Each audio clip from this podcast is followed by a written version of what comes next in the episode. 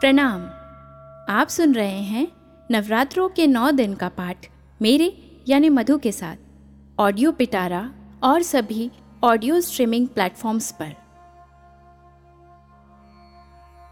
दुर्गा पूजा, पाठ विधि तथा सामग्री।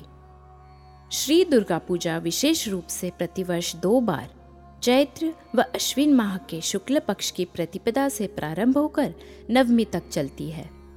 देवी दुर्गा के नौ स्वरूपों की पूजा होने के कारण नव दुर्गा तथा नौ तिथियों में पूजन होने से इन्हें नवरात्र कहा जाता है। चैत्र मास के नवरात्र वार्षिक नवरात्र और अश्विन मास के नवरात्र शारदीय नवरात्र कहलाते हैं। भगवती दुर्गा के साधक भक्त स्नान आदि से शुद्ध होकर शुद्ध वस्त्र धारण कर पूजा स्थल को सजाए। मंडप में श्री दुर्गा की मूर्ति स्थापित करनी चाहिए। मूर्ति के दाई और कलश की स्थापना करनी चाहिए। तथा कलश के सम्मुख मिट्टी व बालू रेत मिलाकर जौ बोने चाहिए। मंडप के पूर्व कोण में दीपक की स्थापना करनी चाहिए। पूजन में सबसे पहले गणेश जी की पूजा करके सभी देवी देवताओं की पूजा करें। तत्पश्चात जगदम्बा का पूजन करें।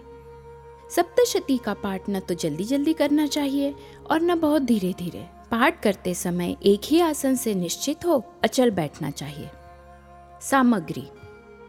जल गंगा जल, पंचामृत, दूध, दही, घी, शहद, शक्कर, रेशमी वस्त्र, उपवस्त्र, नारियल, चंदन, रोली, कलावा, अक्षत, पुष्प, पुष्पमाला, जयमाला, धूप, दीप, नैवेद्य, ऋतुफल, पान, सुपारी, लौंग, इलायची, आसन, चौकी, पूजन, पात्र आरती कलश।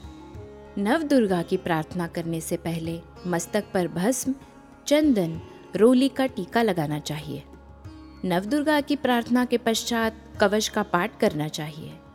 इसके बाद अर्गला और कीलक का पाठ करें। इसके पश्चात रात्रि सूक्त का पाठ करें। इतना कर लेने के बाद सप्तशती का पाठ प्रारंभ करना चाहिए। श्री दुर्गा सप्तशती का पाठ तेरह अध्यायों में वर्णित है। इन तेरह अध्यायों में माँ भगवती के तीन चरित्रों का वर्णन है। प्रथम चरित्र, पहले अध्याय में मधु व कैटब नामक दो राक्षसों के वध का वर्णन है। द्वितीय चरित्र, इसमें दूसरे अध्याय से चतुर्थ अध्याय तक महिषासुर नामक राक्षस के वध का वर्णन किया गया है। तृतीय चरित्र, इसमें पंचम अध्याय से ग्यारहवें अध्याय तक शुंभ, निशुंभ आदि राक्षसों के वध का वर्णन किया गया है। बारहवें अध्याय में आदि शक्ति माँ के तीनों चरित्रों का पाठ करने का महत्व बताया गया है। तेरहवें अध्याय में राजा सूरत एवं समाधि नामक वैश्य को देवी द्वारा दिए वरदानों का वर्णन किया गया है। नौ दिनों में इन तेरह अध्यायों का पाठ करके अंतिम दिन माँ का भोग, दुर्गा चालीसा, विंदेश्वरी चालीसा, स्तोत्र एवं आरती करके समापन करते हैं। प्रार्थना। हे करुणामयी जग जननी स्नेहमयी एवं आनंद देने वाली माँ, आपकी सदा जय हो। हे जगदम्बे पंखहीन पक्षी और भूख से बिलबिलाते बच्चे, जिस प्रकार अपनी माँ की प्रतीक्षा करते हैं, उसी प्रकार मैं भी आपकी दया की प्रतीक्षा कर रहा हूँ। हे अमृतमयी माँ, आप शीघ्रता शीघ्र मुझे दर्शन देने की कृपा करें।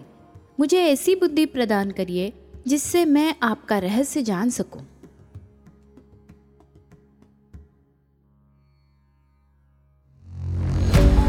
ऑडियो पिटारा सुनना ज़रूरी है